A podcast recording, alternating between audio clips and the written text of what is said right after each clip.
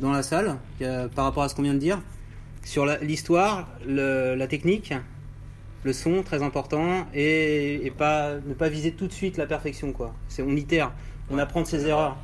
Hein, Dadi, quand t'as démarré... De toute façon, tu peux pas l'atteindre dès le début. Hein. T'as beau acheter une raid, acheter tout ce qu'il faut, avoir une régie, ça sert à rien. Faut vraiment monter petit à petit, c'est comme ça qu'on va vraiment apprendre à maîtriser un peu le sujet, ouais. Entre guillemets. Alors, quand on est une marque, on peut viser, vouloir la perfection rapidement. Donc, on peut travailler avec un influenceur, on verra ça avec un youtubeur, je sais pas quel terme utiliser. Justement, il n'y a pas de terme, mais tu peux dire un passionné. Enfin, un passionné qui a une grosse communauté. Comme ça, ce sont des humains qui créateur de contenu. Un créateur de contenu. Voilà, on utilise ce terme, même si on ne peut pas enlever influenceur aussi, c'est bon. C'est ancré dans la tête des gens, on peut pas l'enlever. C'est l'abus de langage qui a pris le pas dans le dictionnaire. Et on peut également travailler avec des spécialistes de la création de vidéos. Donc avec notamment Mélanie, et on aborde la question si je fais tout moi-même avec mon smartphone, bah, ça va rien me coûter, ça va me coûter 0€, même avec du matériel si c'est moi qui le fais, mais je vais passer beaucoup de temps. C'est ça. Alors on peut sonder, toi Dadi, combien de temps tu prends pour faire une vidéo? Ah, moi je suis très rapide. Encore. Ouais, je te dis honnêtement, hier j'ai sorti 2 vidéos en une seule journée. Ouais, non, ouais, c'est quand même une journée pour filmer 2 vidéos. Ouais, ça dépend. Si tu pars, voilà, le montage est long. Voilà, ouais, si on part du principe qu'on doit suivre une trame, voilà. On va demander au public. Voilà, il y a quelque chose à raconter. Ça dépend. On peut partir 2 jours, 3 jours de vidéo. Quand tu as un gros client qui veut vraiment une grosse vidéo, ça peut partir jusqu'à 2 semaines de travail. Donc à ce moment-là, oui, ça prend tout son sens de déléguer à une agence de mode. Eux, ils utilisent les spécialistes de leur boulot. Après, nous, sur YouTube, c'est un peu différent. C'est plutôt très différent. Moi, je mets une journée pour faire une vidéo. Hein, ça dépend. Voilà, ça dépend. Vraiment, ça dépend des domaines. Quand j'ai une journée, c'est 5-6 heures. Quoi, parce qu'il y a le montage. Je pense qu'ici, c'est pareil. Moi, ça peut Langue de geek. Les 2 dernières vidéos, je pense qu'on est sur 20 heures de travail. Voilà. Une vidéo de 10 minutes. Ouais, à peu près. Parce que moi, je suis beaucoup plus rapide quand même, je suis à 1h30, 2h. Voilà. Article web. C'est assez compliqué à mettre en place. Mélanie, Et paradoxalement, nous on peut se retrouver à travailler 3 semaines sur une vidéo de 40 secondes, quoi. Donc c'est que la proportion de temps, en fait, si on regarde la durée finale d'une vidéo, pour moi c'est pas proportionnel au travail qui est à fournir à côté. Par exemple, concrètement, je poste une caméra là maintenant, je filme la conférence, je peux faire 1 heure de vidéo, ça m'a pris le temps de la filmer et de l'uploader sur YouTube en gros, quoi. Tout dépend après ce que l'on veut faire. Moi, je voudrais juste revenir sur un point tout à l'heure, si vous me permettez. J'ai aussi tenté l'aventure, parce que je sais qu'il y en a qui ont regardé, j'ai tenté l'aventure moi sur YouTube, j'ai fait des petites vidéos humoristiques pendant 1 année. Ça m'a servi de laboratoire et je me suis rendu compte que sur YouTube, c'est extrêmement accessible. Effectivement, on peut commencer avec un smartphone. C'est pas très compliqué. Tout le monde peut se lancer. Et là, ce qui va faire la différence, ça va être vraiment l'authenticité, ce qu'on a à dire. Parce que, in fine, on peut avoir la meilleure caméra du monde, comme tu disais tout à l'heure. On peut avoir le meilleur son du monde. Si vous avez rien à dire, faites autre chose en fait. Parce que concrètement, c'est pas non plus. C'est pas parce que c'est accessible que c'est pour tout le monde. Ça, c'est la première chose que je veux pas décourager non plus, mais c'est aussi pour dire que c'est comme si tout le monde demain, on est dans un endroit qui prône l'écriture, c'est comme si tout le monde demain s'improvise auteur. Je suis désolée, tout le monde sait écrire, mais par contre tout le monde ne sait pas écrire. Vous voyez ce que je veux dire aussi ? Voilà, c'est pas. Il faut quand même aussi après essayer de s'orienter vers ce pourquoi on est le plus ou moins. Je suis d'accord. Et donc il y a des professionnels qui font des belles vidéos comme Mélanie avec son agence Primacy. Et là j'ai listé. Donc tout ça est dans le livre, hein, je fais un petit passage publicitaire. Marketing vidéo, hein, je crois qu'il y aura un petit stand pour en acheter à la fin, il me semble. Donc elle explique, Mélanie, dans le livre, et je l'ai remis là en fait, c'est les prix moyens pratiqués. On parlait d'une journée, là on peut imaginer qu'il a fallu 3 jours pour produire la vidéo. Peut-être on peut parler de toi, ce que tu fais, ton process avec ton agence. Combien ça coûte ? Au minimum, combien t'acceptes et au maximum, et qu'est-ce qu'on peut faire avec un bon budget, voilà. Alors, combien ça coûte, c'est toujours la question qui revient systématiquement. Alors, il y a 2 possibilités. C'est comme quand vous allez voir quelqu'un qui... Combien ça coûte un site internet ? Ben, c'est pareil, ça dépend de ce que vous voulez. Donc, combien ça coûte un costume ? Ben, ça dépend du type de costume que vous voulez. Donc, c'est toujours pareil. Nous, on cherche la justesse. C'est-à-dire qu'on n'est pas une multinationale, on n'est pas 50 dans la boîte, on est une petite équipe. Nous, ce qu'on veut, c'est que ça soit du win-win. C'est-à-dire que nous, on doit gagner notre vie, c'est normal, sinon on ne peut pas continuer à produire nos vidéos. De notre côté, vous êtes là pour la gagner aussi. Enfin, je parle à ceux qui sont entrepreneurs, vous êtes là pour aussi gagner votre argent. Et même ceux qui sont salariés, etc., dans vos jobs, pour pérenniser vos jobs, si vous êtes amené à faire de la vidéo, vous devez rentrer de l'argent. Pour ça, on essaie de faire juste une bonne balance équitable. C'est-à-dire qu'il faut mettre d'un côté les objectifs, qu'est-ce qu'on veut faire, et on met en face les moyens pour y parvenir. Je donne un exemple, c'est à peu près, à part pour frimer, ça sert à rien de rouler en Ferrari dans Paris, quoi, parce qu'on peut pas la faire accélérer en fait. Donc là, c'est un petit peu la même chose. Tout dépend de ce que vous cherchez à faire. Par exemple, si vous cherchez à promouvoir un produit, si c'est un produit parmi 10 000 autres produits, et que les 10 000, il faut les promouvoir aussi, vous avez plutôt intérêt à trouver des coups bas pour produire ces vidéos, parce que sinon, ça va vous coûter une fortune. En revanche, si vous avez bossé 3 ans sur ce produit, que c'est le produit phare de votre boîte, est-ce que concrètement, ça vaut pas le coup de mettre un petit peu plus pour lui donner toutes les chances de sortir ? Donc ça, c'est la première chose. En termes d'approche, nous, on est extrêmement transparent. C'est-à-dire qu'on a défini en fait un tarif qui est donc de 500 € hors taxe la journée de studio, quelles que soient les compétences. Nous, ce qu'on fait, notre approche, elle est très simple. Si pour votre projet, on estime qu'il va falloir passer, je dis n'importe quoi, une journée de montage, donc on va compter effectivement 500 €. Mais si on considère qu'il faudra 2 heures d'ingénieur du son, 3 heures d'illustration, on va découper ces moments-là pour remplir en fait une journée et faire en sorte qu'il n'y ait pas presque à l'heure près. On va faire de l'orfèvrerie, on va vous mettre exactement ce qu'il faut à chaque endroit. On maîtrise cette méthode puisqu'on l'a mis en place et qu'on a suffisamment de retours maintenant. Et donc c'est pour ça qu'on arrive aujourd'hui à travailler même avec des très grandes marques qui ont des gros budgets, mais à leur faire gagner de l'argent en fait, puisqu'on va vraiment essayer d'optimiser pour qu'ils nous, ce qui nous intéresse, c'est qu'ils bossent avec nous sur le très long terme en fait. C'est pas le but, c'est pas de faire du one shot. Donc en ce qui concerne les tarifs, c'est vrai que concrètement, une journée de tournage, une journée de montage, c'est souvent ce qui revient systématiquement, c'est la base pour une vidéo. Et donc après cette journée-là, quand on part de cette journée-là, c'est autour de ça qu'on va construire en fait. Donc on part du principe que ce jour-là, une journée de tournage, une journée de montage, vous avez donc un caméraman, un réal, et vous avez un monteur le lendemain. Mais si pour ce jour-là, vous avez besoin, parce que c'est comme ça, il vous faut des lumières, il vous faut un ingénieur du son sur place, il vous faut 4 caméras parce que j'en sais rien, tout est possible, forcément il faut doubler les postes. Donc c'est là où ça peut vite devenir extrêmement cher. Tu vois le problème avec le live, vas-y continue. Ah non, c'est la batterie. Donc c'est vrai que c'est ça qui est un petit peu compliqué et ça peut vite être l'escalade. Alors et surtout, la problématique c'est qu'on est sur quelque chose qui peut être très court. Le prix est juste exorbitant. Je vais vous donner une petite anecdote. Aujourd'hui on travaille avec une très grosse agence de régie en fait, qui vend des ads sur les... Vous savez quand vous lancez une vidéo, c'est rien 6 secondes. Mais c'est là où on dépense 1000 balles, 2000 balles, rien qu'on va faire ces 6 secondes là. Mais c'est celle-là qui va vendre en fait. Malheureusement, c'est pas forcément les 39 secondes qui suivent derrière quoi. Les gens ne soient pas contents des apps. Voilà, et donc aujourd'hui, ce qui coûte le plus cher, c'est le temps d'intervention de cerveau. Aujourd'hui, on est sursollicité, on est à fond sur. On scrolle très vite. Regardez vous-même quand vous scrollez à quelle vitesse vous passez sur quelque chose. Donc c'est vrai que quand on se met en face et qu'on dit ah, je vais passer 3000 balles dans ma vidéo, le mec qui a scrollé à son nom comme ça, il m'a vu passer, il va parler de faire de la vidéo pro. C'est penser intelligemment en disant voilà, j'ai mon produit, bon bah qu'est-ce que je fais? Donc je fais ma vidéo produit, 45, 30, mais à côté je me fais une seconde que c'est la base pour avoir des approches professionnelles. Il y a le son qui est off là, si vous voulez. Alors, est-ce que je vois quelque chose là? Peut-être on peut essayer d'éteindre. Je sais pas si on... Ah, allez, bon. Sur le truc. Ah, allez là. Alors il y a ton son qui est désactivé à droite. Alors, le son, réglons le problème du son. Le son est full screen. Il est son ou pas? Alors déjà, je clique. Non, regarde, je le baisse. Ah ouais, putain, faut parler un peu avant ou pas? Un petit peu, vite fait. Même pas, allez, 25 minutes sur Internet. On fête nos 5 ans cette année et on a une grosse vidéo qui sort. La carte, vous avez fait ça pour Massif, mais moi je veux ça, un peu de ça, un peu de ça, un peu de ça. Eh ouais, mais en fait, c'est pas possible parce que la vidéo que vous voulez, elle n'existe pas. Il faut qu'on la crée. Et donc à chaque fois on était confronté avec une tonne de réal et des clients, il fallait leur montrer vraiment quelque chose qui allait accrocher. Donc on s'est lancé un petit peu un pari fou de faire nous-mêmes une vidéo dans laquelle on intègre à peu près toutes les techniques pour métro. Donc aussi bien le tournage, la captation, les motion design, etc. Donc c'est un chantier.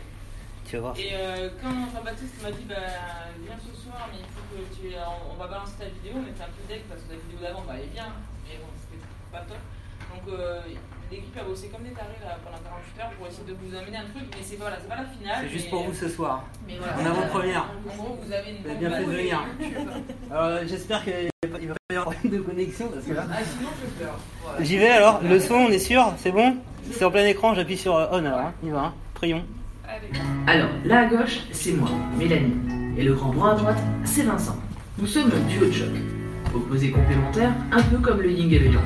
On marche sur un fil, on tient un équilibre, et c'est ensemble qu'on a créé Primacy en 2014. On fait des vidéos, on n'est pas des vendeurs d'images, on fait fonctionner nos cerveaux, on est habiles de nos mains.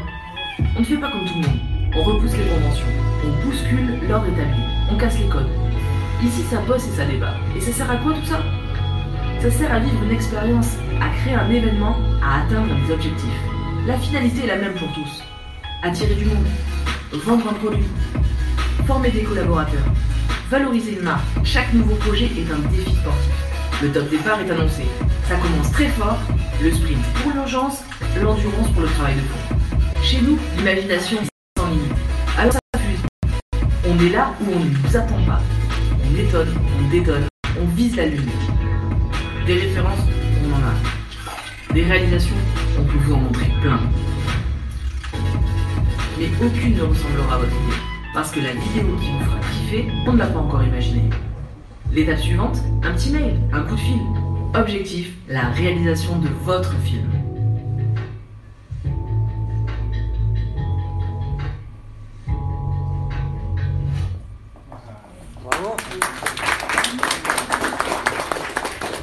On peut rallumer la lumière, ça valait le coup de faire une petite ambiance amusée.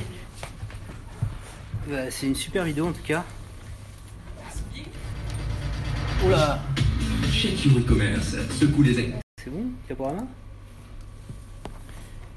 Donc on a vu comment faire une vidéo travaillée, on a parlé budget. On va parler maintenant YouTube. Comment créer un programme sur YouTube. Alors j'ai mis là au tableau les guidelines officiels du livre YouTube Playbook for Brands, pour les marques. En gros, il y a trois stratégies. La première stratégie, c'est faire des tutoriels, ce qu'ils appellent de lead gen content, faire des tutos.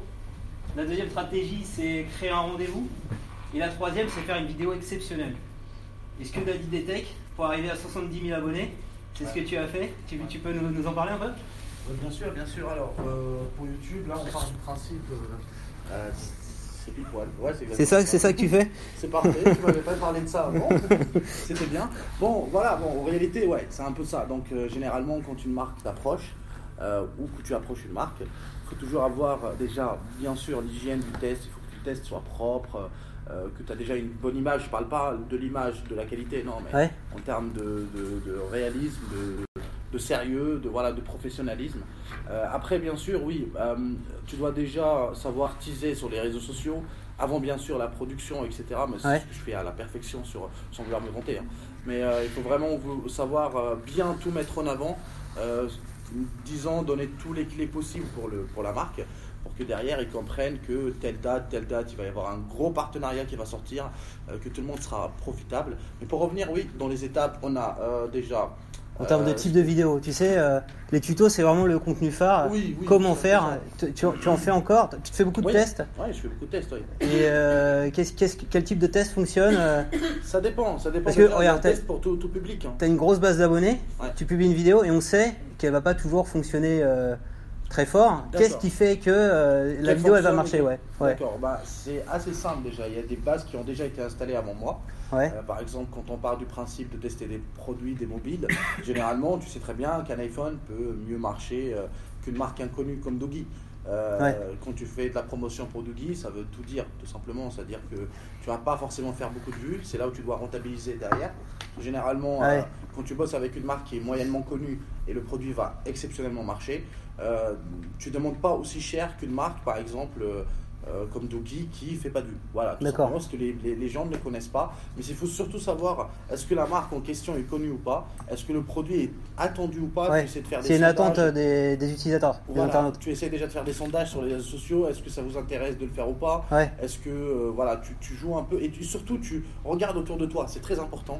en tout cas quand tu es professionnel de l'image et tu as envie de YouTube, tu es obligé de faire le tour autour de toi, de voir est-ce que c'est un bon produit, ouais, des gens qui l'ont testé avant toi ou pas.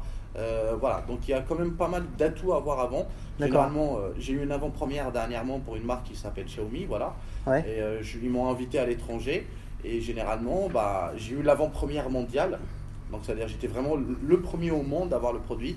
Malheureusement, je n'ai pas pu sortir la vidéo à temps, ah oui, donc à cause de moi. Il y a une course à la montre un peu, c'est un peu quand le téléphone est attendu, il faut être le premier à publier la vidéo. C'est même pas ça le problème, c'est-à-dire ouais, le produit m'a été retiré à la dernière seconde, ah bon, parce qu'il y avait un influenceur qui avait quasiment 3 millions d'abonnés qui devait refaire sa vidéo avant moi. Donc on m'a retiré le produit pour dire voilà, tu seras mieux payé, mais enfin, j'ai pas été payé pour celle-là. Ah, mille excuses. C'est la marque qui t'appelle. Ouais, mais c'est un réalisateur en plus. C'est un acteur réalisateur, mais bref, je le rappellerai après. Donc pour revenir au sujet, oui, globalement, il faut surtout, disons, la communauté qu'il faut, c'est là où on devient un influenceur. D'accord. Plus ou moins, parce que c'est toi qui vas donner de la visibilité à la marque. Certaines marques, c'est eux-mêmes qui te ramènent de la visibilité. C'est vraiment un couteau à double tranchant, entre guillemets. Ça dépend. Ça dépend de beaucoup de sujets, ça dépend de beaucoup de domaines. Mais moi, dans la téléphonie, je choisis les marques que j'aime. D'accord. J'aime bien, que je juge que ma communauté aime beaucoup aussi. C'est ça, ouais. Tu peux pas parler d'un sujet qui va pas plaire à ta communauté. Tu m'avais parlé de ça. Oui, c'est hors de question. Bon, je pense au... Est-ce que je suis super bien payé ? S'il y a des... Par exemple ? Bah, ça peut, je peux pas le dire ici, je vais déranger les marques. Un sujet ou mais ça peut être des marques en particulier qui s'allient par exemple avec tel ou tel influenceur que le monde de YouTube n'aime pas du tout. Donc tu ne peux pas malheureusement lier ton image à eux parce qu'ils n'ont pas forcément la meilleure image qu'il faut. Et donc il faut faire le tri. C'est par rapport à ta communauté. Ah, c'est déjà un choix avant tout. Voilà, c'est ton choix. Voilà, déjà avant tout, il faut partager n'importe quoi avec son propre choix. C'est-à-dire, il faut se dire, si quelque chose nous plaît, quitte à ce que ça ne plaît pas aux gens, parfois, il ne faut pas tout que penser business. Il faut vraiment partager, ça peut changer des avis à beaucoup de personnes. Hein. Mais globalement, oui, c'est un peu dans cette base. Il faut voir déjà que la communauté aime ou pas. Il ne faut pas aller chercher la guéguerre. Et Dezio, par exemple, là en ce moment, comme tu sais, je teste le dernier Samsung. Ouais. Et comme je suis l'un des seuls qui critique, entre guillemets, ce produit, ah bah je me fais bien matraquer par ma communauté, ils me critiquent, ils m'insultent, mais il faut le faire quand même. Donc, ça me fait mal au cœur, mais je le fais quand même parce que voilà. Tu gardes ton authenticité. C'est très important pour moi, c'est très important. Et alors moi je donnerais juste un conseil pour ceux qui démarrent sur YouTube, qui ont des chaînes plus modestes. Le truc qui marche à tous les coups, c'est les tutos, comment faire. Hein. Alors ça peut adresser toutes les thématiques. Hein. Tuto beauté, je sais pas moi comment se mettre du rouge à lèvres, ou des voilà, tuto cuisine, comment faire, c'est quoi, de la pâte à crêpes, ça c'est le truc très populaire. Tuto comment faire des pâtes. Comment faire des pâtes, ouais. C'était la touche moi. Et ça peut marcher comme ça peut ne pas être forcément très original. Ouais. Le problème, on est dans un. Faut se démarquer, ouais. Voilà, YouTube maintenant c'est saturé par ces produits-là, faut le savoir. Tout le monde qui démarre, il va se dire. Bah, je vais acheter un téléphone, je vais faire des vidéos, je vais marcher, je vais avoir des millions d'abonnés. C'est pas comme ça qu'il faut voir les choses. Il faut ramener ce petit plus. Voilà, c'est parfaitement ce que tu illustres là en instant. Si tu fais un tuto pour faire un tuto comme tu l'as fait avant toi, dès que tu tapes sur Google, bah, tu seras pas affiché parce qu'il y a. Faut la subidou touch. Oui, et sans compter que même quand même tu fais quelque chose avec vraiment, tu mets ton cœur, tu mets ta passion, tu mets beaucoup d'énergie et du temps, tu peux des fois attendre. Il y a aussi une question un peu, enfin, sans vouloir faire trop spirituel, mais il y a aussi une question de karma, quoi. À un moment donné, c'est beaucoup de travail. Moi, je connais, c'est rare ceux qui ont grimpé sans bosser. C'est assez rare quand même sur YouTube, à part les tout premiers, mais maintenant ils sont un petit peu hors concours, quoi. Donc il y a beaucoup de travail. Et ensuite, il y a aussi un facteur chance qui est pas forcément réalisable. C'est-à-dire que vous allez beau faire exactement la même chose tout le temps. Combien de youtubeurs que j'ai croisés qui m'ont dit moi, cette vidéo-là, je l'ai fait comme toutes les autres, je l'ai postée comme toutes les autres, et celle-là, je comprends pas pourquoi elle a explosé. Et je vais faire exactement la même recette une semaine après, à la même heure, à la même machin, et la vidéo, c'est un vide. Il y a des choses aussi qui sont complètement. Donc, il faut être persévérant. Il y a quand même des trucs, on les expliquera après. Alors, Dadi. Je voulais parler avec toi d'influence. Je suis une marque. Ouais. Je veux bosser avec toi. T'as de l'argent ? J'ai pas beaucoup d'argent. Ah bah... C'est la première question ? Je rigole. Comment je fais concrètement Alors peut-être j'ai des produits qui t'intéressent. C'est ça. Est-ce que c'est possible de bosser avec toi sans te lâcher, je sais pas moi, 1000 euros, 1500 euros ? Ce qui me paraît avant. Oh, t'étais en train d'écrire le livre, ça.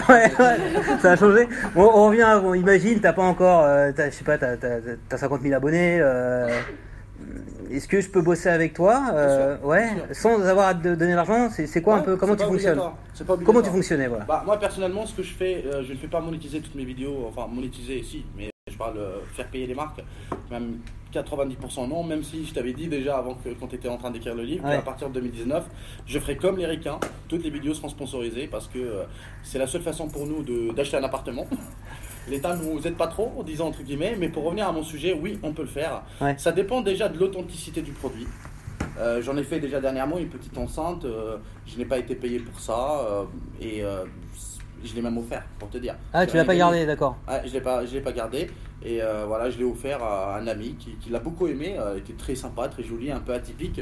Mais pour revenir au sujet, oui, ça peut, mais il faut que le produit soit original. Donc un bon produit, et le contact aussi, la marque qui te contacte. Ça dépend de quelle façon. Par exemple, il y a des marques pour qui j'aimerais bien bosser, mais quand on te contacte, on te propose un prix dérisoire. Il vaut ne pas le proposer du tout pour pas vexer le créateur, parce que si tu proposes un prix dérisoire derrière, moi généralement, ah bah pour toi ça sera plus cher. D'habitude, voilà, genre je fais mon rancunier. Ça dépend. Il y a beaucoup d'approches, c'est des approches différentes. Alors, mais généralement une marque qui veut se lancer, surtout les entreprises françaises, pour moi c'est vraiment le plus important. Quand c'est une marque asiatique qui me contacte, une marque française en même temps, je privilégie toujours la marque française, quitte à ne pas la faire payer. Ah, c'est bien ça. Voilà, c'est très important pour moi parce que si tu fais vivre les startups d'ici, ils te font vivre plus tard. Est-ce que tu parlerais d'une startup qui donne envie de lire, qui donne l'amour de la lecture sur ta chaîne? Bah écoute, j'en ai une à côté là. Hein. Faut pas la vexer, hein. Oui. Attention, parce que si un jour tu écris un livre, je pourrais faire quelque chose pour toi. Bah à part, je vais écrire un livre comment gagner de l'argent, je peux faire quelque chose. Hein. Comment choisir son téléphone. Disons tout simplement, pour moi, il y a pas mal de startups et je peux pas citer une sans citer l'autre. Mais le truc, disons tout simplement, j'ai choisi bien aussi, comme je choisis les entreprises asiatiques ou européennes, j'essaie de faire en sorte de voir que le projet, j'y crois personnellement. Il y a des entreprises à qui j'ai dit, écoutez, vous avez accès illimité à mes réseaux sociaux, à ma chaîne YouTube, à mon influence, parce que je crois dans votre projet et je ne demande rien. Rien en retour. C'est bien ça. Ni argent, ni rien du tout. Je veux vous voir réussir. C'est pas ce que les gens voient généralement. Ils voient des placements sans le comprendre. Ils me disent, ah, tu abuses. C'est juste que j'essaye de donner un élan à une marque et franchement, sans gagner le moindre centime. D'accord. Et voilà, mais ça dépend. Ça dépend de beaucoup de facteurs. C'est génial. Oui, c'est pas tout le monde qui le fait parce que moi j'ai pas trouvé, j'ai pas trouvé les personnes qui m'aident à mon départ. C'est-à-dire, je me suis lancé tout seul, je me suis fait cette carapace tout seul, cette qualité tout seul, et voilà, cette image surtout aux yeux du public. Et c'est pas forcément la meilleure image aux yeux des influenceurs qui sont comme moi un petit peu, mais c'est un peu la guéguerre dans le YouTube game. Hein. Ah oui, je peux te le dire. Mais alors là, on a mis des tarifs indicatifs. On parlait en introduction, si on doit payer une journée de travail, c'est quand même un peu de décence de donner au moins 500 € pour une vidéo sponsorisée.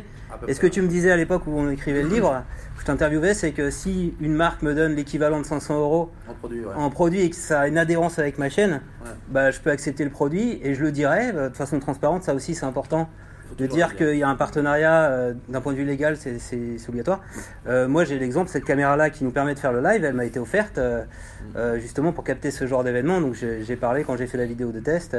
Et donc, c'est bon procédé s'il y a des marques ce soir. Mais il ne faut pas contacter Dadi sur un sujet qui n'a rien à voir avec la tech. Parce que ça va pas marcher auprès de ta communauté, c'est ce que tu me disais. Il y a un peu ça, il y a un peu aussi l'idée de, je sais pas comment le dire, mais généralement, comme tu le sais très bien, quand on est sur YouTube, on est réalisateur, producteur, monteur, on fait tout. Monteur ? Ah oui, monteur. Hein. Monteur vidéo, quoi.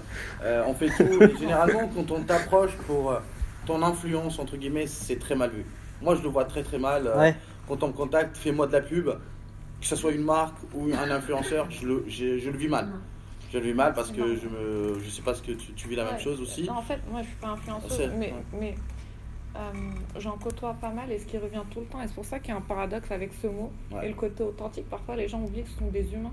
C'est pour ça que tu parlais tout à l'heure, enfin juste là, de promouvoir des startups ou des personnes juste parce que ça te plaît et parce que t'es humain, comme tu voudrais mettre en avant un ami ou autre.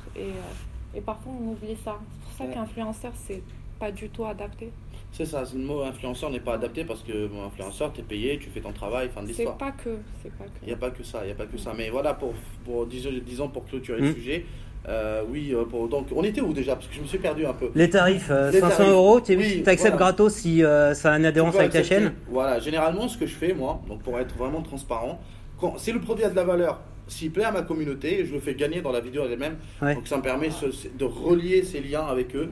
Même si je oui, c'est vrai que la communauté est importante. Ouais. Voilà, pour moi c'est le plus important qu'une marque, plus important que mon propre travail, parce que si tu lis cette relation de confiance, derrière ça fait ta force. Donc je sors une vidéo, j'ai 70 000 abonnés, j'en connais une trentaine de youtubeurs qui ont beaucoup plus d'abonnés, qui font beaucoup moins de vues, parce qu'il n'y a pas cette relation de confiance, ce côté transparent avec sa communauté. L'engagement avec ta communauté. Live, non, et puis sans compter que ça serait hyper réducteur si on ne disait pas qu'il avait sa personnalité et rentrait pas en jeu, parce que sinon ça voudrait dire que c'est juste une vendeuse de téléachat. Mais ça marcherait pas. Ça marcherait pas si. Heureusement que la personnalité. Alors, je voulais montrer une petite vidéo, comme on est à partager les vidéos. Alors, t'as pas été payé, j'imagine, parce qu'iPhone, leurs produits sont tellement exceptionnels que. C'est un goût qui délions de l'argent que je retrouve mon navigateur. Bah, il est là. Il est là. Alors, cette vidéo a été tournée il y a 2 ans. Je vais juste voir la miniature, je l'ai reconnue. On va pas montrer dans son intégralité. Elle dure combien, 13 minutes 55. C'est un peu le principe de YouTube. Hein. Pour être vu sur YouTube, pour faire des vidéos, des fois importants, mais à condition que les gens restent longtemps sur la vidéo. Faut pas qu'ils quittent la vidéo, bien sûr. Faut pas faire. Comment de la durée pour de la durée. Donc je lance, vous allez voir, c'est exceptionnel. Si vous me connaissez un peu, vous savez que je boycotte la marque à la pomme depuis 4 ans. Et pour ça, j'ai des milliers de raisons. Mais on va pas s'intéresser à ça.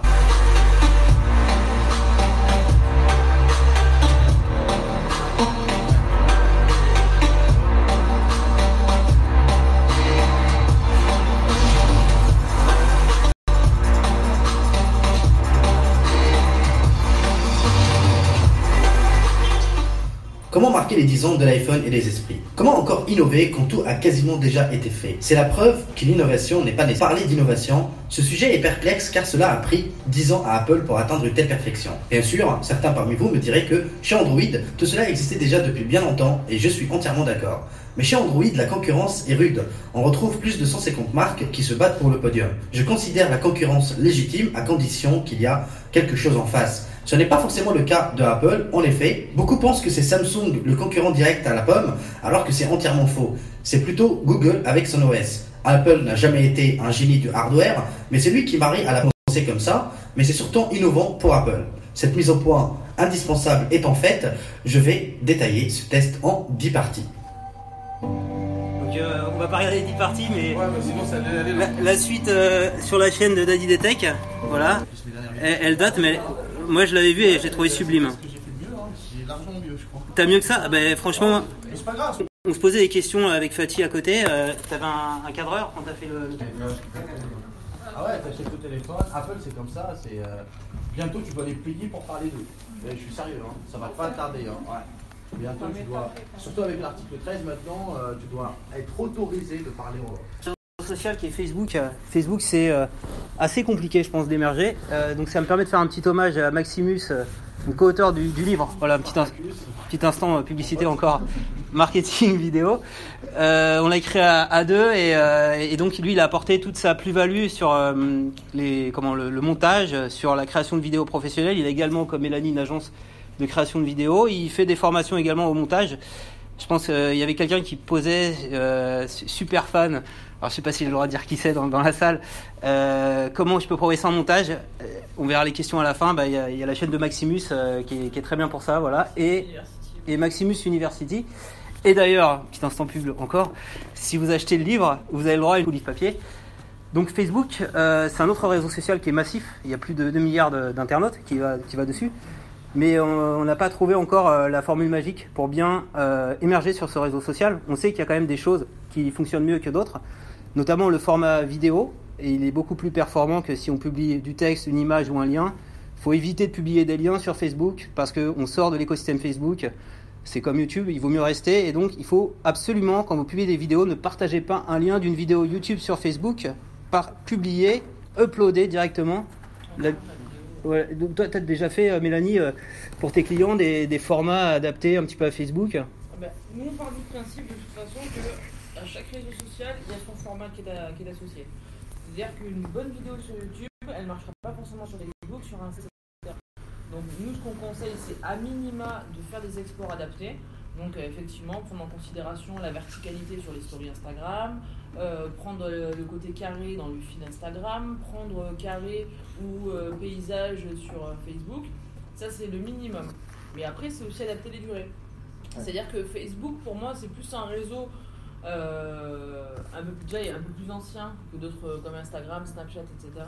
La population est un petit peu plus âgée sur Facebook. Les très jeunes, ils sont quasiment plus maintenant. Mmh. Et donc, sur Facebook, ce qu'on cherche, en fait, c'est à créer, en fait, une interaction. C'est-à-dire que sur Facebook, ce qui compte, c'est se dire qu'est-ce que ma vidéo doit dire ou doit faire pour qu'on ait envie de la liker, envie de la partager ou de taguer quelqu'un. En fait, ça sert qu'à ça. Et donc, si votre vidéo, je dis n'importe quoi, elle dure 10 minutes, il vaut mieux garder les 40 secondes les plus performantes de votre vidéo pour en faire un espèce de petite compile, et quitte à inciter les gens après à aller voir votre vidéo en entier sur YouTube ou autre, ouais. Et faire une vidéo peut-être un peu plus condensée, ou alors garder juste un extrait de la vidéo où il y a un moment assez drôle, un moment assez cocasse, ou un truc un petit peu qui sorte un petit peu du lot pour attraper en fait. Parce qu'encore une fois, là, ça descend vite. Et effectivement, aller capter l'attention par un visuel, aussi une miniature qui va interpeller. On sait que ce qui marche, c'est ce qui fait pleurer, ce qui fait rire, ce qui émeut tout le temps, les histoires d'amour, les belles voitures, les jolies femmes, les machins, ça marche. Ce qui fait rire. Ouais, surtout, l'humour, c'est les tops, les classements de quelque chose, le top 10 de je sais pas quoi, le truc insolite, l'anecdote qui est arrivée au cousin avant-hier, machin. Le truc de cuisine aussi. Le truc de cuisine. Ouais, Chef Club. Le truc incroyable dont vous ne devinerez jamais ce qui s'est passé. En fait, j'aurais envie, inspirez-vous des titres des fake news, pour faire des titres, parce qu'en fait, ils sont très bons les mecs qui font des fake news, on s'est tous fait avoir au moins une fois. Leur manière de concevoir les titres, finalement, sont celles qui fonctionnent super bien. Ouais, mais c'est très mal vu. C'est très mal vu, certes. Ouais. Là, la question de Jean-Baptiste, c'était pas construire ton image de marque, la question c'était comment attirer le monde. Oui. Après, comment créer de l'engagement sur Facebook, ouais. En tant qu'image de marque, je vous déconseille le putaclic violent parce que vous passez pour un pignouf après derrière. Mais sinon, la question. Ouais, non, t'as bien résumé. Faut que ça dégage de l'émotion et que ça incite au partage parce que le partage, c'est la métrique principale de Facebook. Si une vidéo n'est pas partagée, les gens vont plus sur les pages de marque, en fait. Ils vont suivre ce que partagent leurs amis. Et donc, absolument, il faut pas que ça soit ce qu'ils appellent chez Facebook de l'engagement de bait. C'est-à-dire qu'il ne faut pas inciter au partage, s'il te plaît, tag un ami dans la vidéo ou dans le texte, parce que sinon, ça va être un peu mis de côté, blacklisté. Mais c'est le contenu à lui-même est suffisamment émotionnel pour dire ça me représente, ça me parle. Et c'est notamment pourquoi le format, je sais pas, vous connaissez, Brut, les petites... ouais, t'as une question, ouais. Là, vous parlez de contenu typiquement réseau social, c'est-à-dire ouais. Les gens qui vont partager leur vie. Finalement, ça ressemble à Instagram, qui est lié à Facebook, ouais. D'accord. Mais Brut, mon voisin a parlé de ce qui marche, c'est aussi ce qui énerve. Ce qui énerve en ce moment, c'est ce que diffuse beaucoup Brut, ce sont les manifestations. Ça ouais. Marche beaucoup. Ouais. Les lives sur les gilets jaunes, là Rémy Buisine. Voilà, ce sont des lives. Là, on est pas ça marche pas beaucoup. Mais après, c'est vos amis qui partagent, justement. C'est... Mais on est dans le reportage, je veux dire. Ça n'a pas l'air de cadrer tellement. En fait, ce qu'il y a, c'est qu'il cadre sur l'actualité aussi. C'est-à-dire que en période de foot, Brut a diffusé beaucoup de choses sur la Coupe du Monde. Ouais. En période de Noël, Brut va diffuser pas mal de choses en rapport. Brut, c'est quand même un média aussi au départ. Et son job à lui, c'est d'être calé sur l'actualité. Les lives, c'est complémentaire. Ils font pas que des lives. Le gros de leur format Brut, c'est une vidéo de 2 minutes, format carré avec sous-titres. Pourquoi avec sous-titres ? Parce que 80% des gens n'ont pas le son activé quand ils sont sur Facebook. J'ai vu plus long, hein. Chez Brut, ils font des vidéos plus longues. Ouais, bon, en tout cas, c'est 2 minutes, 3 minutes. Hein. C'est très court. Les extraits et les versions. Et donc, quand tu regardes Brut, ils font quelque chose de 130 millions de vues par mois sur Facebook. Et ce qui fait la vue, c'est plutôt ce genre de vidéo que les lives. Mais les lives, c'est bien parce que ça crée de l'engagement, comme on disait, avec la communauté. Et notamment Rémy Buisine, là, qui fait tous les lives. C'est le seul qui se fait pas, je crois, taper dans les manifestations parce que par rapport aux Gilets jaunes, il est considéré comme quelqu'un qui est à leur écoute, quoi, par exemple. Voilà. Voilà, donc la métrique importante à retenir, c'était réussir à faire partager. Donc le format est important, l'émotion également, et la durée... il y a des formats longs qui peuvent marcher, mais en général, c'est plutôt court. Quoi. Et ce qui plaît aussi dans Brut, et bien ce qui marque, et ce que Max explique bien dans le livre aussi, c'est que concrètement, ce qui a plu dans Brut, c'est qu'on a un format qui arrive avec deux bandeaux et en fait en scrollant on sait déjà de quoi ça parle, on sait qui c'est qui parle et si on a l'habitude, au bout d'un moment les mêmes couleurs reviennent, etc. Oui, il y a le branding de Brut, ouais. Donc ça veut dire qu'en gros, si tu as scrollé un peu aujourd'hui mais tu n'as pas regardé ma vidéo, c'est pas grave, je t'en mets une autre demain et tu vas scroller dessus, c'est la même couleur et tu vas finir par t'arrêter. Après demain je te la remets, tu vas bien finir par t'y mettre à un moment donné. Et ensuite à chaque fois que tu scrolleras et que tu verras passer ça, tu sais que c'est moi. C'est aussi pour ça que ça a bien marché leur ouais. système. Combini a fait pareil derrière. Exactement. Ce sont les gros médias. Mais après, tout le monde s'est mis à faire à peu près. Ouais, ils n'ont fait plus, lui. C'était pendant les présidentielles, ouais. Il y avait Ozon Cosé, ouais, qui cartonnait aussi. C'est le sujet qui incite au partage, ouais. Format carré sous-titré. Ouais. Ozon Cosé, ça a été une explosion du sous-titrage format court. C'est une problématique qui te parle, ça, le sous-titrage. Si tu parles de l'actualité généralement, Facebook, je pense, Facebook, Instagram, c'est l'idéal pour ça. Mais c'était plus, si tu veux te lancer plus dans la réalisation YouTube, comme je l'ai expliqué dans le livre, pour moi Facebook c'est une très très mauvaise idée. C'est une très mauvaise idée parce que, autant que YouTubeur je parle, bien sûr, moi, ma propre expérience, je connais personne pour l'instant, aucun influenceur très connu, aucun YouTubeur très connu qui utilise encore cette plateforme parce qu'on n'attire pas les jeunes. Les jeunes ont quitté cette plateforme depuis un moment déjà, donc ce qui fait que tout dépend de ce que vous souhaitez faire. Les marques généralement aiment beaucoup Facebook. Ils aiment beaucoup Facebook parce que, je le dis, et je ne sais pas s'il y en a certains qui regardent le live, c'est has-been, il faut se le dire. Moi je serais un peu plus nuancé que ça. Hein. Non, mais il y a plusieurs cibles. Ouais, mais, alors dans le livre, on a un témoignage d'une agent immobilière qui vend des appartements, des maisons. Ah, il va pas le vendre. Cécile Arepa. Et donc, son public, sa cible est vraiment sur Facebook. Et ça cartonne. Et ça vend. Et elle signe des mandats grâce à ça. Voilà. Donc il ne faut pas être... Non, mais je précise que... Mais pour la cible que tu vises, effectivement, ouais. Pour les jeunes, ça ne sert à rien. Ils ont déjà quitté cette plateforme. Par contre, Instagram, Snapchat, ça marche très bien avec les jeunes. Mais tout dépend de ce que tu souhaites vendre. Le dernier haut de gamme, je te le dis désolé, mais ce n'est pas les personnes les plus âgées qui vont les acheter, généralement. Oui, bien sûr, bien sûr. C'est les jeunes qui vont les acheter. Oui, ça dépend des produits. C'est paradoxal aussi, et ce qui est problématique, c'est qu'effectivement, d'un côté, on a les jeunes... on va chercher les jeunes depuis toujours parce que ce sont eux qui font l'audience. Mais le problème, et l'avantage aussi des jeunes, c'est qu'ils partagent beaucoup, ils ont beaucoup de potes, ils diffusent très vite, et c'est ça en fait qui est cool. Le problème qu'il y a, c'est que quand ton produit n'est pas adapté à la cible super jeune, c'est pas forcément lui qui a le fric. Donc il faut aussi séduire les parents derrière. Et donc après, il y a des notions un peu plus poussées de retargeting et de compagnie.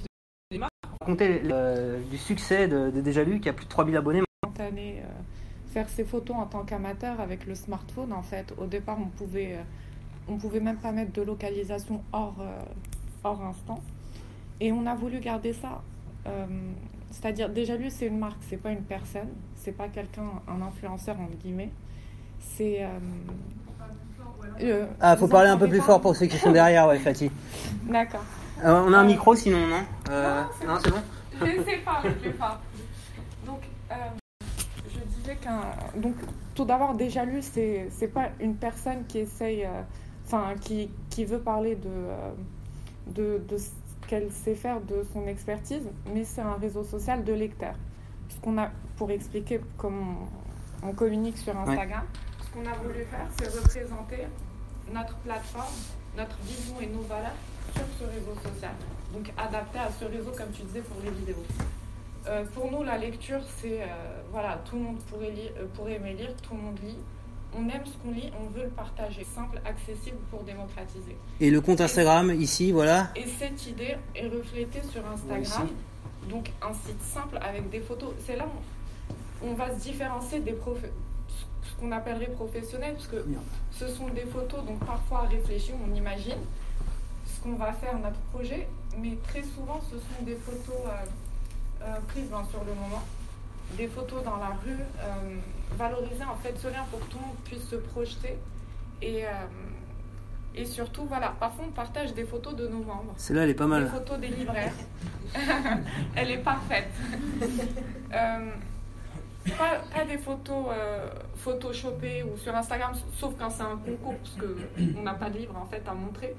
Mais l'idée, c'est de montrer... on est passionné, donc c'est le point commun qu'on pourrait tous savoir. Passionné, authentique, on a des valeurs, on veut les partager. Ah, c'est Roxane. Roxane qui est derrière. Et ce sont des lecteurs qui lisent, qui aiment ce qu'ils lisent. la grosse différence. Et c'est pour ça peut-être qu'on ne reflète pas les autres d'autres comptes qui marchent aussi. C'est qu'on ne travaille pas avec les marques. On a eu des demandes pour mettre en avant des livres. On en a fait quelques-unes quand on a aimé les livres. Mais c'est... Enfin, on n'a jamais été payé pour et on le fera jamais. C'est vraiment par plaisir. Par contre, on partage des... Et tu fais des stories, des concours aussi. Ouais, c'est ça. On les voit, la boucle roulette, ça a changé de nom. Ouais, c'est la livre roulette. Mais je voulais donner un exemple. Ouais. D'ailleurs, on a partagé dernièrement un livre et l'auteur nous a remercié. Mais voilà, c'est des choses qu'on fait par passion, par amour, parce que c'est pas le business. C'est pas le métier de mais vous regardez, à chaque fois que je survole les photos, il y a pas mal de likes, de commentaires. Ce que tu as réussi à créer, c'est de l'engagement. Ça, c'est super important quand on publie des contenus sur Instagram. Ah, cool. Et donc voilà, c'est un peu tout. Et c'est ce que j'explique dans ton livre. Soit Facebook, ou YouTube, je ne m'y connais pas trop. Ouais. Mais créer ce lien est hyper important. Ce lien avec nos membres, avec les personnes qui nous suivent, qui savent en fait qu'on est là derrière. Quand ils nous parlent, on sait qui c'est. Souvent, ce sont des messages privés et ça a énormément de valeur pour nous. Et d'où le côté authentique. Ah, c'est simple, ça, ouais. Donc, faut pas faire la course aux abonnés. Faut créer des vrais liens avec les personnes. Et c'est comme ça, naturellement, que tu crées l'engagement. Voir leur contenu et des abonnés. De vrais commentaires, parce qu'on n'en peut plus. Le problème d'Instagram, c'est les robots. Donc, tous les commentaires nice pic, juste un smiley, on sait que ce sont des robots qui viennent commenter, et ça c'est énervant. Donc, à l'inverse, quand on va réellement commenter une photo, donner son avis sur la photo, juste parfois sympa le pop, enfin montrer que ce sont des humains qui échangent malgré l'interface numérique. Ça marche, mais on crée un lien. Et tu as le côté qui est sympa aussi des stories, là, on disait filmer à la verticale, où tu crées. Un lien pour le concours et même pour créer un petit peu, montrer les coulisses de ton activité. Et donc ça, c'est un format qui est, assez immersif. Parce que quand on commence une story, on va au bout en général. On sait que c'est un côté un peu... Faire des sondages, franchement, c'est super bien fait. Ça marche bien, c'est rapide à faire. J'aime bien ce côté rapide, instantané justement. Ne pas trop réfléchir à ce qu'on va faire. Donc, une fois, on a fait un tirage au sort... On nous entend ricaner derrière parce qu'on a essayé le live et tout. Bon, c'est marrant, c'est le côté humain d'Instagram qu'on souhaite maintenir. Et je crois que c'est ça aussi que les gens recherchent en fait. C'est-à-dire que d'un côté, ils aiment, ils ont besoin de voir un contenu de marque qui est quali, parce que ça c'est ce que la marque dit d'elle-même.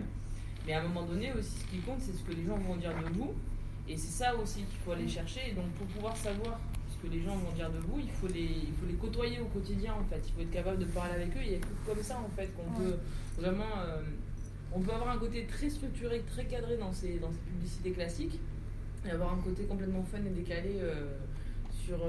De la page, de ce qu'on souhaite faire, je comprendrais que plein de marques, et on a une charte graphique, hein, faut pas croire, on a un guide éditorial, on a quand même, on va avoir un code strict avec une forme particulière et tout ça, mais c'est des choix. C'est des choix qu'on fait, le nôtre.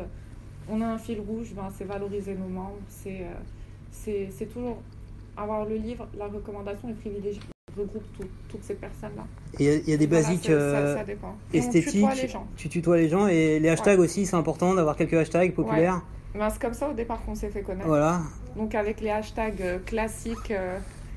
Tout le monde sait ce que c'est qu'un hashtag dans la salle, c'est bon. Les dièses. Les dièses, donc de littéraire du type book life, instabook, etc. On en met de moins en moins, l'idéal serait de plus en mettre, et on a inventé les nôtres. Donc comme on a inventé un champ lexical avec des lecteurs, livre roulette, concours livresque, etc. Et le hashtag ce soir c'est quoi alors pour gagner le livre? Non, dans l'autre sens. Ouais. J'espère que ça tweet à mort là. Tout le monde est sur son téléphone. Non, et oui, les concours marchent très bien. Les concours, tu m'en avais parlé, ça crée des abonnés. Alors on les fait évoluer au fur et à mesure, ça nous a créé. Alors aussi. Le concours est très important pour l'engagement avec sa communauté. Hyper important pour l'engagement parce qu'on fait gagner des choses, ça marche. Toujours simple, donc il n'y a pas de condition, tag ton ami, partage la publication et tout ça, non. Pour nous, tes membres, tu peux participer. Ensuite, c'est un tirage au sort. Et donc on a fait plusieurs types, testé plusieurs formats, et celui qui a le mieux marché en fait, c'est le dernier, on te fait gagner le livre de ton choix. donc le livre de ton choix. Marketing vidéo. Marketing vidéo. Hashtag marketing vidéo. C'est quoi, c'est un bon d'achat que vous leur envoyez? Alors, on est toujours cohérent avec notre plateforme. Donc nous, on soutient la librairie indépendante sur Déjà-lu. Donc pas de site de e-commerce. Et donc on trouve une librairie à côté de chez eux. Au gagnant, on lui parle en privé, on lui demande son adresse. On trouve une librairie à côté. Et là, on l'achète en ligne chez le libraire et la personne va le chercher. Donc voilà, c'est même pas un partenariat avec le libraire. Et c'est, encore une fois, l'humain. On va à la rencontre du libraire, de la librairie, pour récupérer le livre et on découvre un nouveau lieu. Donc le concours, bien. Et la vidéo, on va le relancer, parce que là, c'était en pause. Ouais, en pause. On va le relancer parce qu'on a des demandes. Ah ouais. Ouais, on va le refaire bientôt avec la sortie des clubs. Ah oui, on va faire un concours spécial. On va faire un concours ensemble. Voilà. Sur, pas seulement sur Instagram, parce qu'il y a une nouvelle fonctionnalité sur Déjà-lu qui va bientôt sortir. Qui sort dans quelques jours.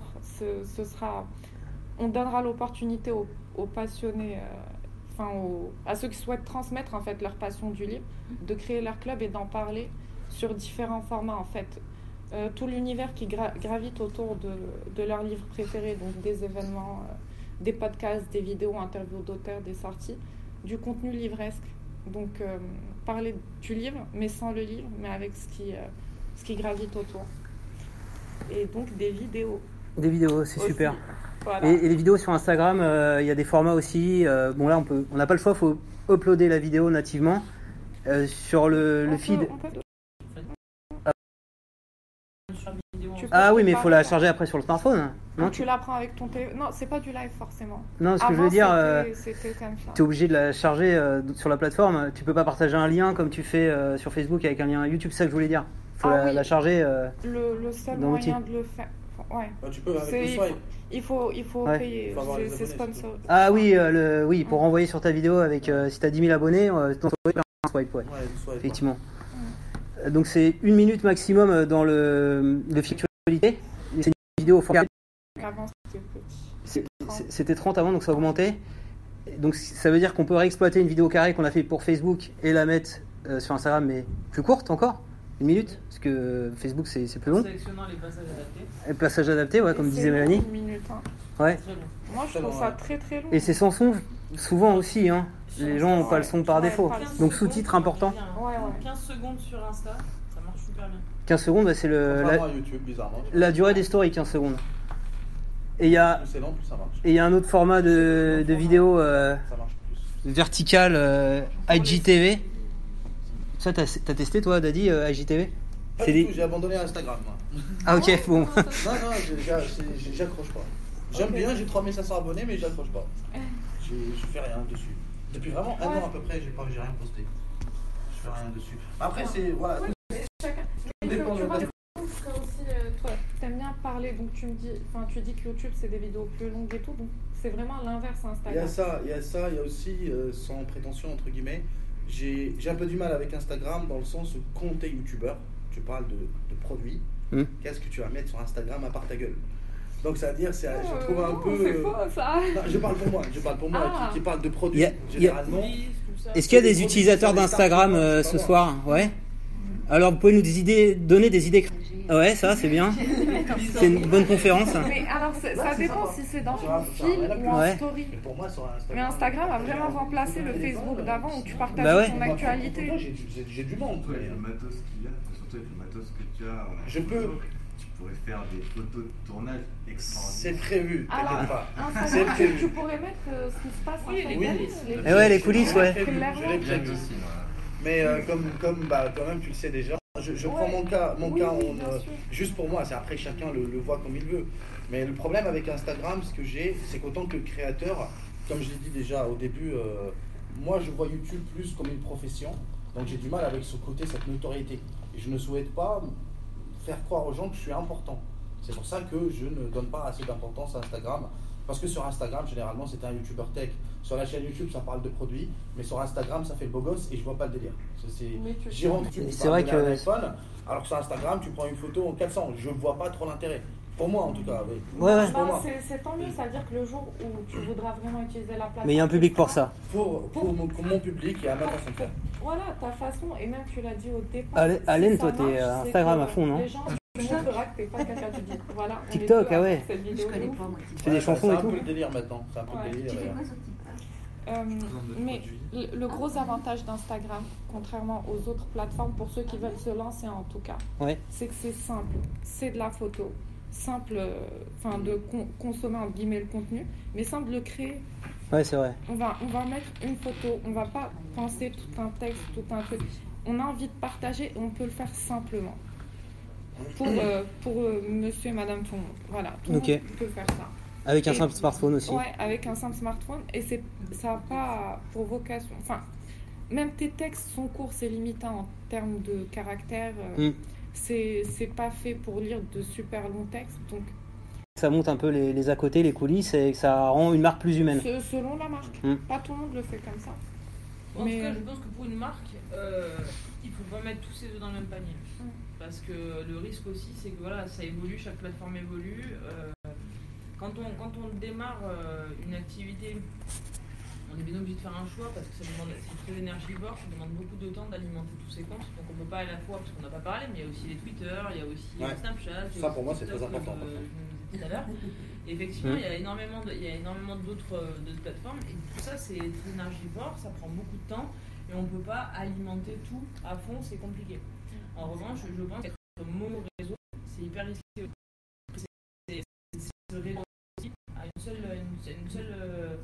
Une seule manière de faire, et c'est se priver aussi de tout un tas de personnes qui seraient accessibles. Je prends l'exemple, par exemple, vous parlez des lecteurs. Quand on parlait de la tranche d'âge, par exemple sur Facebook, typiquement, ils y sont aussi vos lecteurs. Mais on est sur Facebook. Et voilà, et donc là on parlait d'Instagram, mais ce serait dommage de s'en priver.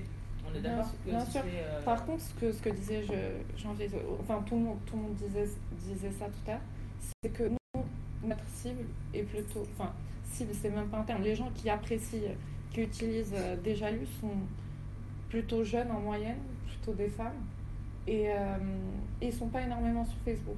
Donc on est sur Facebook, c'est surtout, c'est hyper intéressant pour créer des événements. On est dans des clubs de lecture, moi personnellement je suis dans des clubs de lecture, ce qu'on ne peut pas faire sur Instagram, mais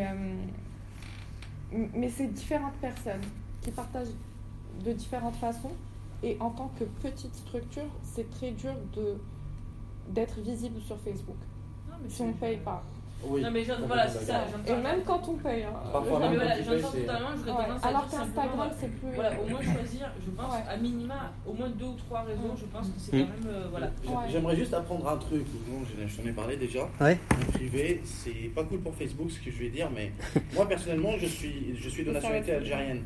Et comme je viens d'Algérie, ce qu'il faut savoir, c'est que quand vous achetez des vues, et c'est pour ça que je te l'ai déconseillé à toi aussi, même si peut-être ça marche, je ne dis pas le contraire, quand tu cibles bien, mais généralement, ils font liker avec nos comptes parce qu'on ne peut pas se plaindre.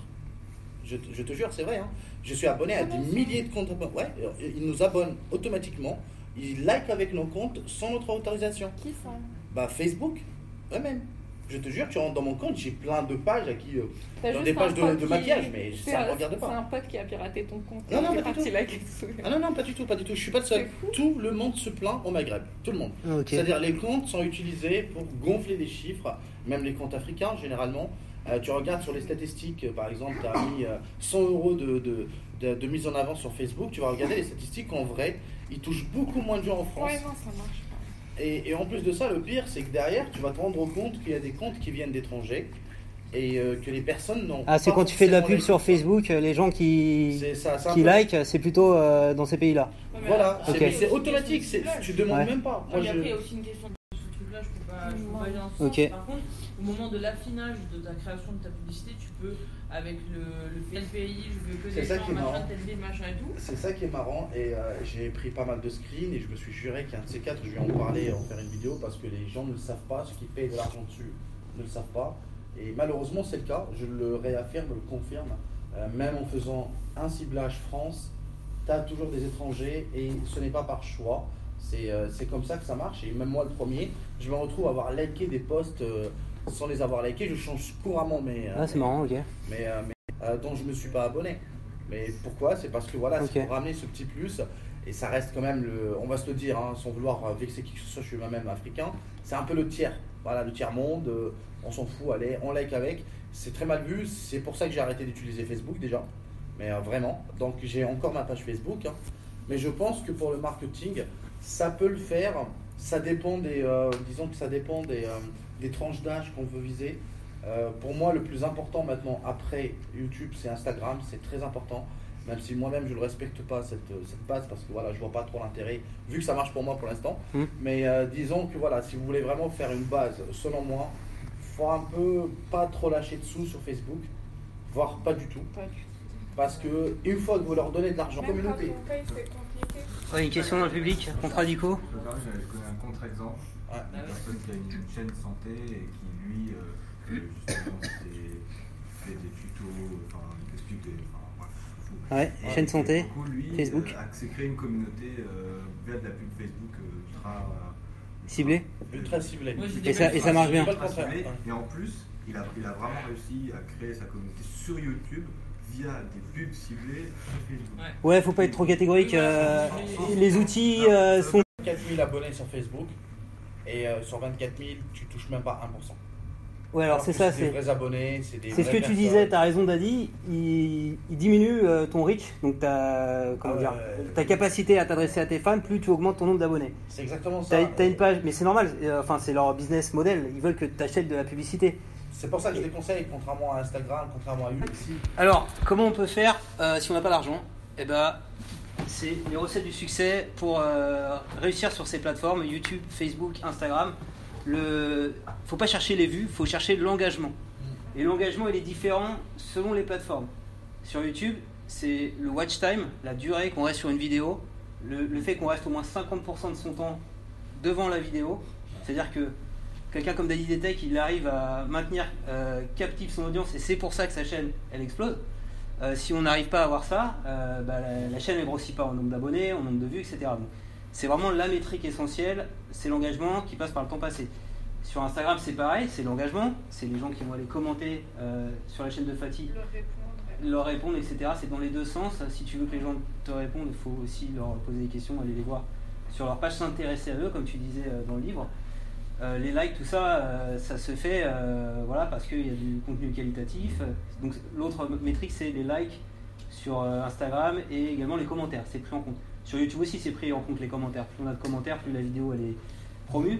Et Facebook, l'indicateur vraiment, c'est le partage. Interne.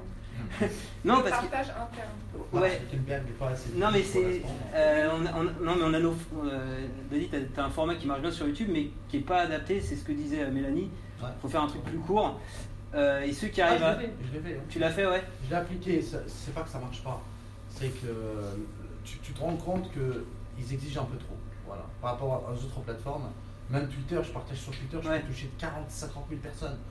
J'ai, par exemple, quand je fais un concours sur Twitter, j'ai 7-8 000 participants, quand c'est vraiment des beaux produits. Généralement, en moyenne, je suis à 2 000-3 000 participants sur un petit concours.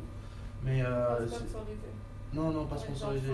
Simple. C'est concours retweet plus follow, c'est ça? Ouais, c'était simple retweet. Et même j'ai des concours maintenant, je fais même pas appliquer la règle du retweet. Il n'y a plus ni retweet ni like. J'essaie juste de faire jouer ma propre communauté, comme ça, je ne touche pas les personnes qui sont là rien pour ça, parce que c'est un vrai problème sur Twitter. Et même là, tu vois l'engagement, mais c'est incroyable par rapport à Facebook.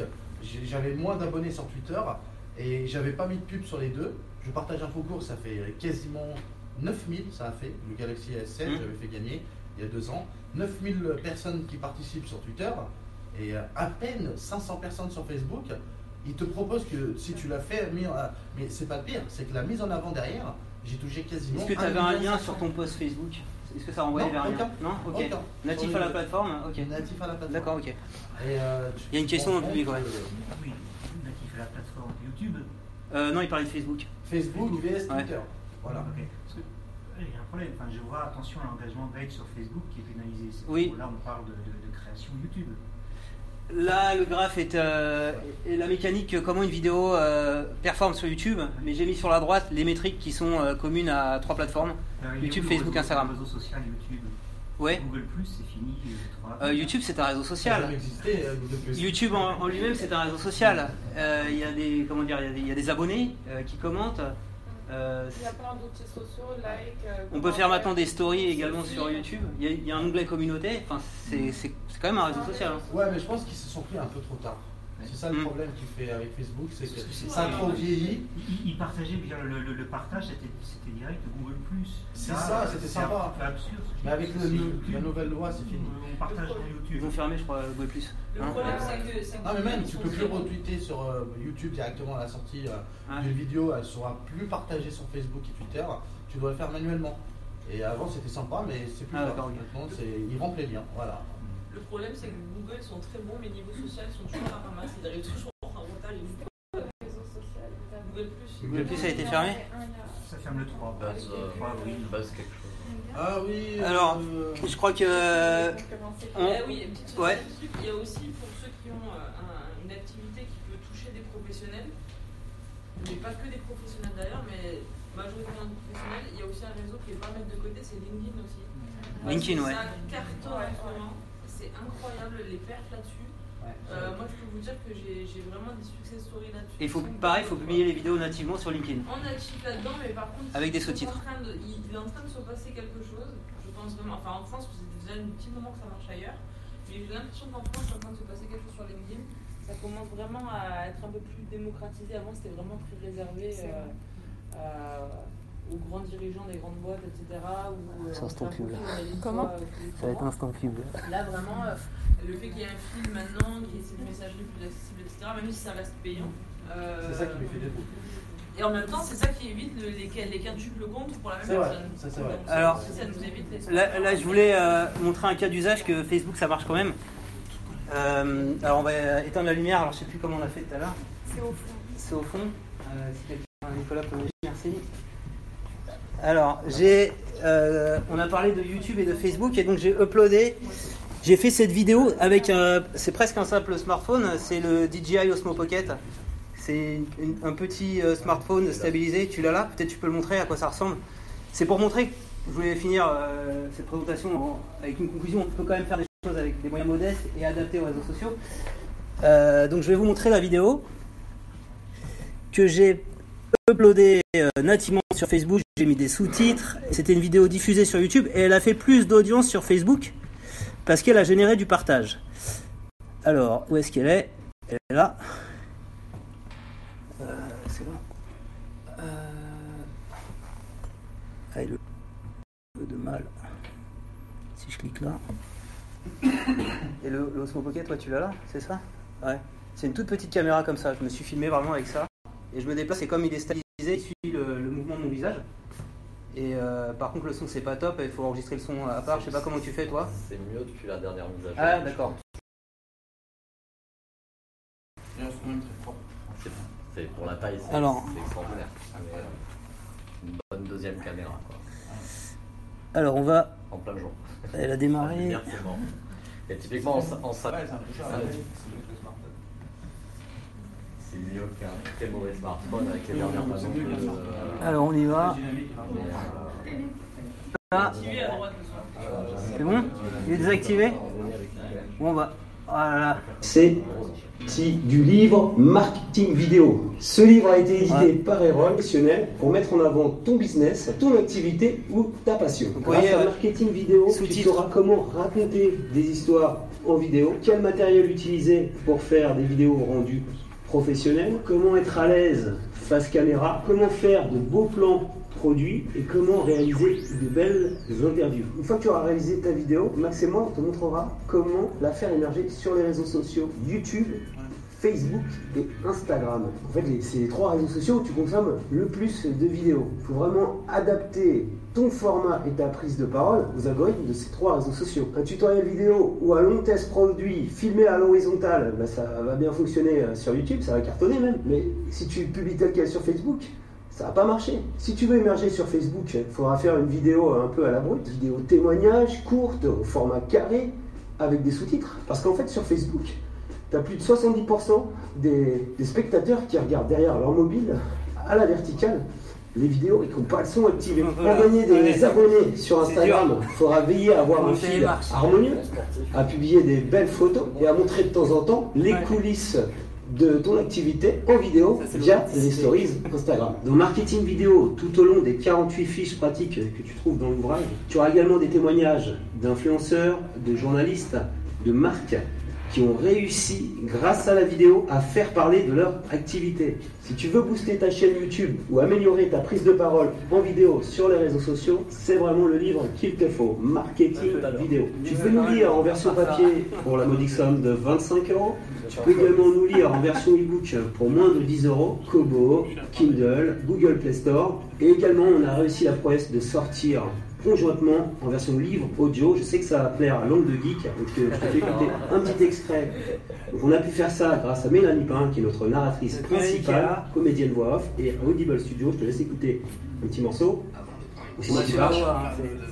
La vidéo, portée par la croissance des mobiles et des réseaux sociaux, est aussi de fait un puissant outil de communication accessible à n'importe quel créateur grâce à la caméra native présente dans tout smartphone. Donc si tu n'as jamais testé Audible, sache que tu peux profiter d'un mois d'essai gratuit. Je t'ai mis tous les liens pour acheter le livre en descriptif. Si cette vidéo t'a plu, je compte sur toi pour mettre un petit pouce. Voilà, on peut dire aussi. Et donc l'idée c'était de montrer qu'une vidéo qui était pas sur mobile, ça prend vraiment tout l'espace du mobile. Alors on va faire le tirage au sort du grand gagnant. Ouais, question. Personne n'a parlé de Twitch et je ne sais pas dans quel cadre ce que j'ai vu on connaît les streamers. Bon, les streamers, c'est quelque chose qui existe énormément aussi. Oui, ça existe, mais ça. C'est les créateurs. Je t'explique, le problème c'est que maintenant les streamers, ils commencent à suivre 50-60 000 viewers en live, en temps réel. C'est incroyable. Donc ça a toujours sa place, mais disons que c'est une plateforme qui commence un peu à prendre du recul parce que YouTube propose des vidéos directement sur la plateforme. Et ça, ça facilite un peu plus l'utilisation pour. Et en même temps, comment t'expliques que Cyprien, Squeezie, qui ont le top score, ils parlent de Twitch? Je pense qu'ils assurent leurs arrières par rapport à l'article 13. C'est exactement ça. C'est exactement ça. Parce que j'ai fait une faute à la bonne édition, on va refaire. Maintenant, Twitch, c'est devenu un peu un backup pour les youtubeurs et surtout qu'ils ne souhaitent pas spammer leur communauté. Pour pas sortir trop de vidéos, ils font un Twitch, et après ils créent une chaîne secondaire. Et en plus de ça, faut savoir que c'est surtout pour l'argent. Parce que YouTube te prend 30%, l'État vient prendre 20%, ta femme vient prendre 50% qui reste, donc il te reste rien. Alors que sur Twitch, tu prends tout dans ta poche. L'aspect communautaire du chat sur Twitch est beaucoup plus fort. Il y a un historique, on prend des niveaux un peu façon Discord. Il y a un peu ça, ouais, c'est vrai. Les messages personnalisés. Il y a une fidélité dans le chat sur Twitch que l'on n'a pas sur YouTube. Tu peux pas les voir. C'est une aberration. Les non-options qu'on a dans un chat, moi qui fais un live toutes les semaines sur YouTube, le manque d'options qu'a le créateur et le contrôle qu'on a dessus. On revient au chat, finalement, on revient dans une boucle d'avant. Moi, j'ai connu les débuts avec Caramel, Orange, et on avait les départs avant que ça vienne Orange, on avait donc les chats, et on avait les forums et machin. Alors, on a ceux qui ont le plus été vus, mais alors nous, on compte pas, hein, la bonne édition. Forcément, le compte était associé. Donc. Ensuite, Daddy Detech. Mais bon, Héroïne ensuite. Il doit être sur le live. C'est le premier à distance qui va gagner le livre. Juste un tweet, ça fait 40 000. Ah ouais. Philippe Bana, est-ce qu'il est dans la salle? Philippe, bravo. Tu remportes le livre. Viens avec nous. Tu as le privilège. Voilà. Merci en tout cas. Attends, on va se mettre là. Donc tu fais quoi dans la vie? T'as une chaîne YouTube, un compte Instagram? Non, pas du tout, mais je m'intéresse depuis un moment au marketing digital, et surtout le marketing vidéo, parce que je sais que ça a pris une ampleur. Ok, tu l'avais déjà pas, j'espère? Non, pas du tout. Voilà. Non, de formation, je suis ingénieur d'affaires en informatique. D'accord. Et on va dire que je suis un peu en reconversion. Ouais. Et je continue quand même pour garder mes arrières en temps partiel. Mais sinon, voilà, je m'intéresse beaucoup au marketing depuis, on va dire, 6-7 mois. Okay. Et je suis vraiment à fond dessus. Et du coup, là, t'es content? C'est un bon cadeau. Ouais, t'es content d'avoir le livre. Ouais. Donc, c'est mérité par rapport à ta participation. C'est gentil. Combien t'as fait de tweets? T'en as fait qu'un qui a fait 1304 impressions. Je peux te dire bravo. Et je tenais à remercier tous les intervenants ce soir par la qualité. Alors on démarre. Donc là c'est juste un petit proto que je vous montre, mais vous pouvez télécharger sur notre site internet, enfin même si des exemples et c'est toujours illustré. Vous apprendre vraiment chaque étape, lier, remplir, entourer, cocher. Avec ça, normalement vous êtes capable de des cartes de visite. Dadi, un mot pour conclure? Bah, ça m'a fait plaisir. Oh, c'est bien. T'as été très transparent. Ce que je vous dis, lancez-vous. Posez pas trop de questions, que ce soit pour YouTube ou n'importe quelle plateforme. Voilà, pour la suite, je fais beaucoup de bien. Merci. Faut pas trop de concurrence non plus. Ouais. Faut pas tomber dans le. Une chose que je pourrais dire, c'est le point commun. On a parlé de plusieurs plateformes. J'en suis convaincue que ceux qui marchent et qui continuent à travers leur plateforme, donc qui n'essaient pas de jouer à un jeu ou de faire comme les autres, ou de rester qui vous aiment. Merci. Est-ce qu'il y a des questions dans la salle ou pas? Clairement que les mêmes sont... Je sais pas, j'ai entendu beaucoup de... Ça fait des mois que l'auteur qui a dit que c'était une conspiration théorique de traiter ceux qui dénonçaient l'article 13. Qui vient d'être voté au Parlement européen pour mieux encadrer le droit d'auteur au niveau de la différence d'un artiste, se faire de l'argent dessus sans son autorisation, c'était... ça avait plutôt des vertus positives pour essayer de protéger les créateurs. Se disent, ils avaient fait des campagnes en disant si l'article 13 passe, exclut le cas du mème où tu peux prendre, c'est considéré comme un mème, comme un extrait, tu vas pas être condamné par ça. Et la transposition de la loi française, ça va prendre du temps. Ouais. À chaque fois qu'un texte est voté, l'article 13, le créateur, le vrai créateur qui crée lui-même son propre contenu, ça a toujours été le cas sur la télé. C'est pas proche entre marque et créateur entre guillemets à collaborer ensemble. Ça a toujours été une liberté de création. Par rapport à YouTube ou n'importe quelle plateforme, parce que même Facebook, Instagram, toutes les plateformes, même Vimeo, voilà, tu as une vidéo, tu as un produit, par exemple, tu as un casque, Bose t'a pas autorisé de montrer sa marque, et ben ils ont le droit de retirer cette image. Et il est là le problème. Donc c'est-à-dire qu'en France, en Europe, ils ont appliqué cette loi, c'est pour donner la liberté et le choix à la marque d'être acceptée ou pas. Mais quand tu uploades des milliards de vidéos par jour, c'est impossible, c'est vraiment impossible à mettre en place. Donc peut-être que la loi va être remodelée, qu'ils vont autoriser certaines parties, mais disons tout simplement... Ils ont un peu révisité en disant mettez tous les moyens nécessaires techniques pour bloquer les contenus à droit d'auteur. Les marques au moins puissent se protéger dorénavant. Donc YouTube a fait un peu peur, je pense que réellement on va pas empêcher les vidéos d'être publiées comme ils avaient l'air de le dire. Je crois que Nicolas avait une question là-bas.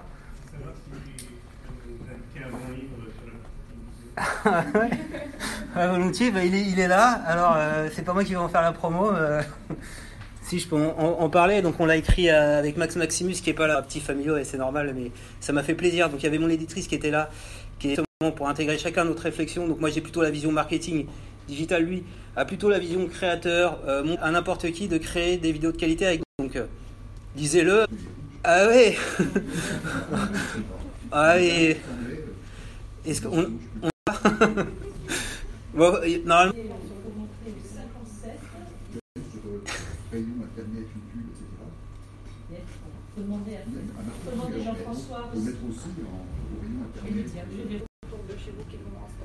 Et Déjà-lu, c'est super. On peut acheter dans une librairie. Alors, parce que je parlais de la. Et là, autour d'ici, Héroïne l'a en stock, mais sinon, on peut